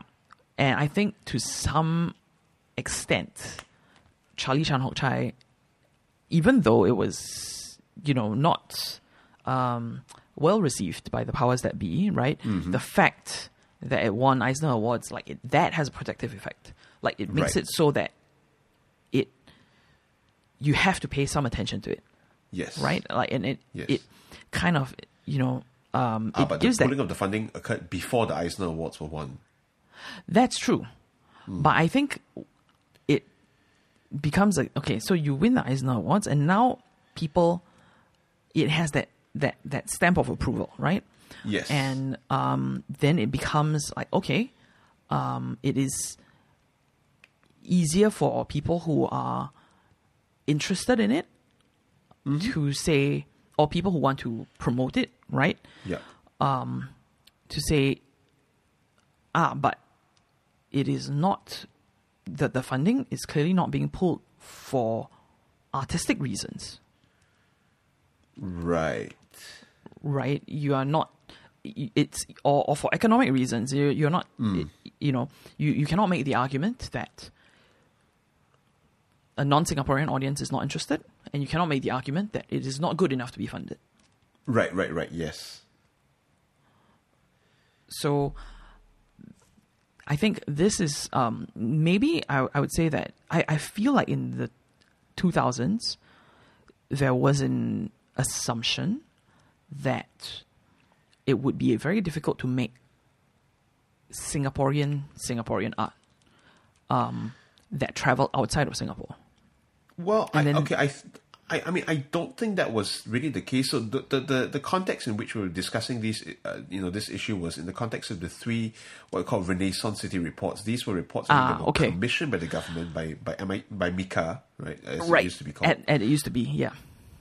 right? Uh, you know, to try to it was basically a roadmap to transform Singapore's sort of arts landscape, right? To develop it. This was, I think, in response to the first report, which was, or at least some UNESCO report that said that Singapore had a dearth of you know uh, arts venues and facilities, and that um, uh, the economic growth of the city-state uh, uh, meant that the arts were neglected, and you know, and, and this was the government's sort of response to that. Right? It said, okay, Right. then we'll build Esplanade Theatres of the Bay. We'll build the School of the Arts. We'll do all this as a way of re, you know revitalizing and rejuvenating Singapore's art scene and arts industry. It's very interesting, and, and and the student that presented about the report uh, was a business student. And he very clearly picked up on the uh, the financial element of it because the reports, all three reports, were very heavy on the numbers on on- Yes. on, uh, econo- economic uh, uh, Yes. angles. And so he was exactly the perfect person to talk about it because it was all about, you know, um, what is the, yeah, you know, it's, it's, it's basically just all about economics, right? And and it's interesting, therefore, to see how the, the state frames um, uh, as, uh, cultural and heritage development purely in, in, through the lens of money. Yes. Right. And I mean, I yeah. I remember reading one of these um, when I was working at uh, NAC. That was in 2010. So probably I read the third one. 2008, yeah, would have been the third one, I Yeah. think. So I mean, I recall essentially the argument being one of the things that kind of stuck out to me was like, oh, you know, um, um, without a good arts venue, right, you cannot a- attract like big touring acts. And then if you cannot attract big touring acts, right, then Singapore will lose out on things like academic talent, right? Professors, um, cultural luminaries, you know, people who want to be in a place where they can have, have access to, you know, the latest musicals or um, the, the the latest like bands, musicians, performance, whatever. So it's it's kind of yeah that that um that report right is very much a this is the economic value of the arts to Singapore as a society and very little on the inherent value I think Yeah. of what good can art do for Singapore as a society Correct. right And also remember, right, that was also around the time, was it around the time when um, SSO was trying to do a massive international push as well, showing up at the BBC proms, etc., etc. right I have less of a recollection of that I think Okay. yeah So, Yeah. it, it, it, it, you know, I mean, this topic obviously not my topic. I wasn't teaching it, and, and it's not something that I'm, in, in, in, you know, super familiar with.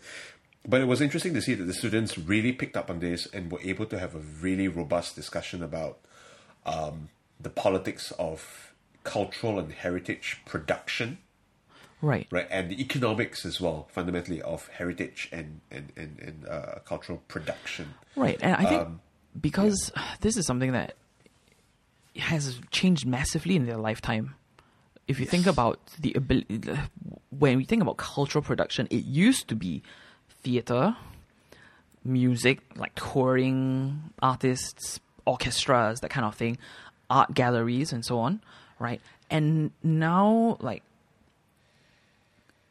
creative um, outlets are so much easier to come by that I think I think like they're maybe more in tune with the idea that um you know, I, I I don't know. I mean, this is maybe pushing it a bit because the students will be in the age range of eighteen uh, to twenty three, Yeah. right? Maybe twenty five, depending. And um, yeah, and so you're looking at people who, over the course of their their lives, they will have seen the rise of YouTube, TikTok. Well, if you if you want to, you know, if you want, oh god, the thing that really took aback the instructors, at least one of the instructors who's slightly older, um, she brought up wayang. Nobody in the class knew what the hell wayang was. They thought wayang kulit. They, did, they had no frame of reference for like you know Cantonese opera, Teochew opera, Hokkien opera. Yeah. zero. You know, no memory of these wayang stages. And so I had to like, okay, when we go to Pulau Ubin uh, later on in March, I will show you the last permanent freestanding wayang stage in Singapore. because Right. all, not a single one had any idea what wayang was, which was frankly horrifying. Right. I mean, I But I, I obviously wonder. it's sign of the times, lah. Yeah, I wonder to what extent, like the because in in a sense they have more access to the global repository of culture than they've Yes. ever had before, and I kind of wonder that you know, like the fact that the the contrast right is much more, I guess, available um, between what you can find on the internet and what you can I, I'm not articulating this very well. I think what I'm trying to get at is that previously, when producing art was a much more slow moving process, Much more local processes. And much right? more you want To go local. watch a play, you go Yeah. to a theatre. right? a local theatre and you watch a play. Now, YouTube has whole ass plays. Yeah, exactly. And I think when that distinction is so much more acute, because we're talking about how they are much more, uh, um, they caught on to the Renaissance City Plan, right, and the, its implications much more quickly. And even Yeah. that, it was done in 2008. 2008, YouTube was barely a thing at the time. Uh, Um, Renaissance City Plan, I think, was 2002, 4, and 8, if I'm not mistaken. So there were Uh, three. yeah, yeah, reports. yeah. The the third report it says. I mean, I'm looking at um, the NSC's website. Th- Yeah. The third report is like 2008 to 2012. Oh, okay, okay, okay. So it's like I mean, the first report was pre YouTube. Yes. Right, Very so- much so. I think for for people who you know are in the age range of your students, the the um, distinction between art that you go and see in person and art that you consume is actually quite acute, and I think maybe that is part of why they are. It's easier for them to you know catch on to why the Renaissance City plan is significant. Right, right, and you know the, the the sort of the thinking that went. I mean, the class is on curating, right? So the sort of thinking that went behind how these industries were curated, in the sense at the state level, um, and also then on the ground level. So things like the necessary stage, Yeah, yeah. right, and how sort of the the cultural conditions of the time led to this upwelling of certain forms of aesthetic expre- expression, and how that also then either synergized or conflicted with the way the, the state wanted these aesthetic forms to to materialize and manifest in a economically coherent sense. And I think there's a separate question about um, the physical building as a symbol. Because, I oh, mean, oh, we, absolutely. We spent so much time talking Right. about architecture as well. Yes, so, I mean, I'm sure you remember this because the Esplanade um, was built during um, when we were in secondary school. It was finished when we were in secondary school. yes, So, um, and there was, you know, there is that whole discussion about like, is this worth the time and effort? Why do we have it? What's the point? Blah blah blah, that kind of thing. And then uh, there are two comparisons, easy comparisons that I can think of. One is Sydney Opera House yes, right? It's a kind of like the rite of passage of a city, right? Like when a city wants to announce itself, it's on the global stage. Okay, the other one is um, the Guggenheim in Bilbao, yes, right? It's like we want to establish ourselves as a city of culture, like you know, we want to put Remember, ourselves the on the 90s international and the stage. Late 2000s was a period where there was a lot of hand wringing about iconic architecture and how boring our skyline was. Right. Um, Hence, Marina Bay Sands. yeah, and- yeah, yeah. right? Uh, who was the architect? The Israeli architect that designed the Art Science Museum. I can't remember his name now. Right, but you know all these big names. I am Moshe Safdie. That's right. Mo- Moshe Yes. Safdie, uh, Zaha Hadid, I Pei. you know, uh, yeah. The fact that we, we we recruited a lot of these big name architects to design the city speaks So- to the anxiety over Yeah. over our uniqueness and distinctiveness. So the thing is, Bilbao had the exact same thought, right? Like we want to establish ourselves as a cultural destination. Yeah. Bring in Guggenheim. And obviously, after Guggenheim, Bilbao is the is it the Dubai or Abu Dhabi that now also has a Yes, they have a Hermitage yeah. or- Uh, yeah, uh, L'Hermitage one is or the other? the place. Yeah, yeah. Yeah. Then um, Sydney Opera House, I guess, you know, that's uh, another example, an older example. Um, but the one that is for me top of mind because I just visited, I just visited it last year, um, the Elbphilharmonie in Hamburg. So Okay. Um, London has the Barbican as well.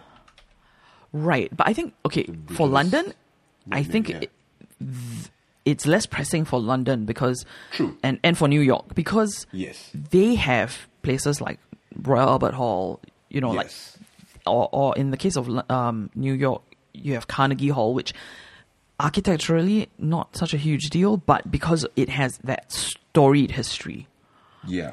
that yeah. people will still want to go there.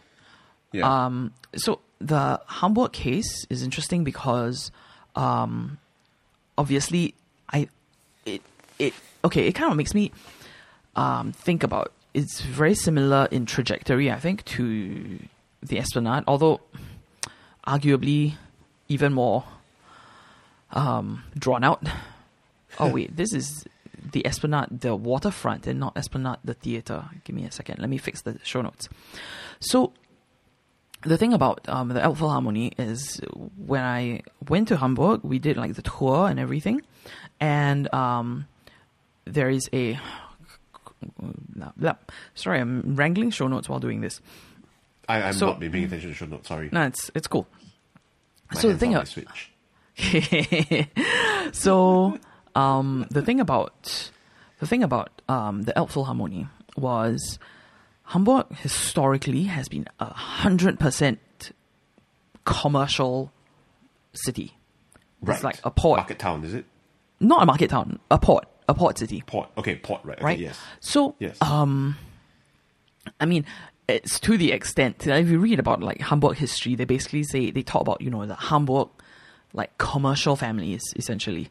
Um, Right. It is uh, a city that was entirely dominated by commerce, by trading companies, right? Like trading of goods, not trading as in stocks or whatever Yes. um, to the extent that you know when when when I was in Hamburg and you know walking around and trying to situate myself, right? Um, something that was very confusing is that Hamburg's city hall and Hamburg's chamber of commerce they are, I think, basically the same building. oh, okay. Um, if they are not the same building, they are essentially back to back. Right? Right.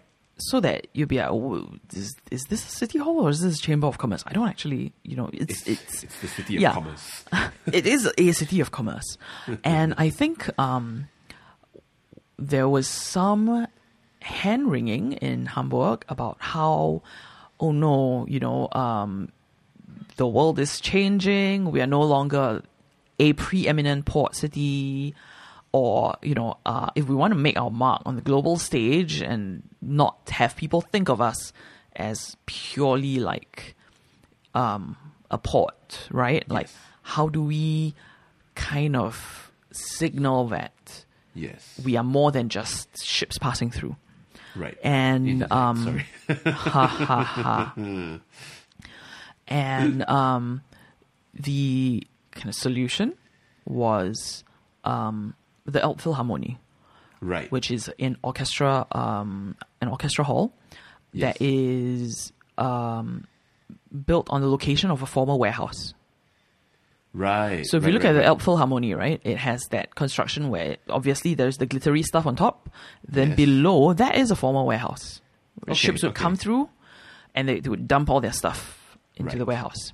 Um, and it had a kind of troubled construction history. The budget ballooned to three times its original budget. Lots of problems. Um, there's, uh, and I mean, there's stuff in there that is just like, it has the world's longest curved escalator. You're like, why? Yay. Oh, because Hamburg is a city of Of you know the sea, and we want to make it like full of waves. Ah, okay, Right. I Oh, get Jesus it. I mean, it the escalator is uh, like two and a half minutes long or something like that. It's measured in the time that ta- it takes for you to travel through it.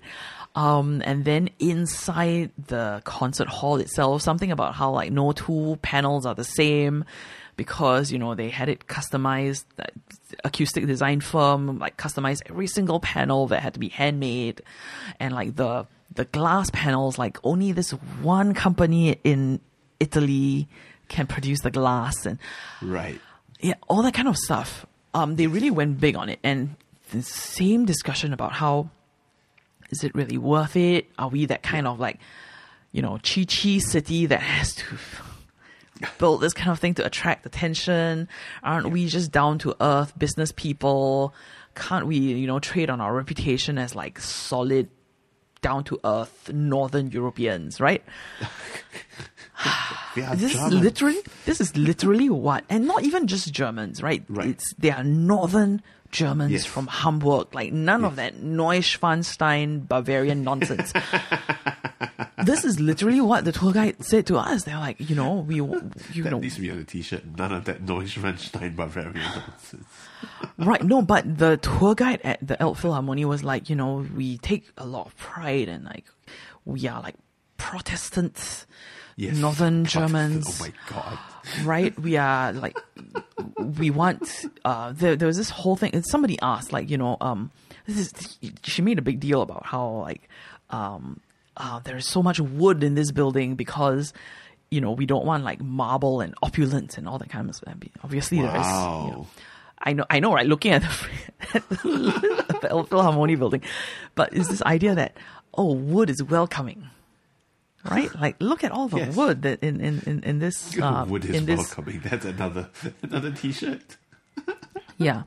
And what she kind of said was that we are, you know, Hamburg is a city of, um, it is traditionally not been a, it's a, it's a free city of um, Hamburg. Like that's the full name of the free and Hanseatic city of Hamburg. Yes. Because traditionally it's not been ruled by a monarch. Right.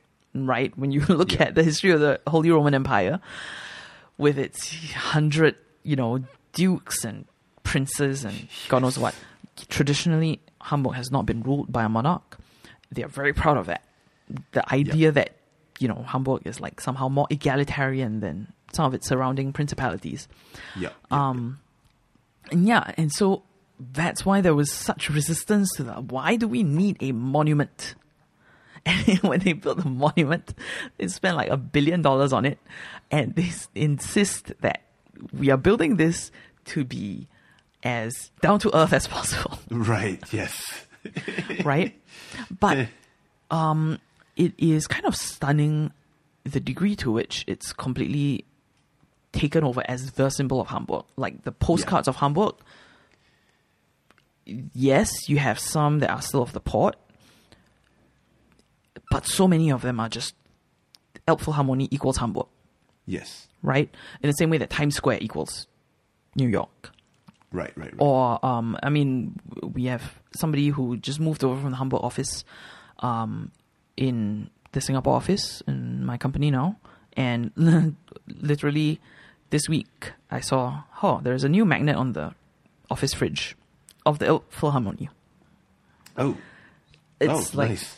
yeah, it's like, okay, this is my, um, you know, I've come from Hamburg and this is my gift to you Right. a magnet of the Philharmonie.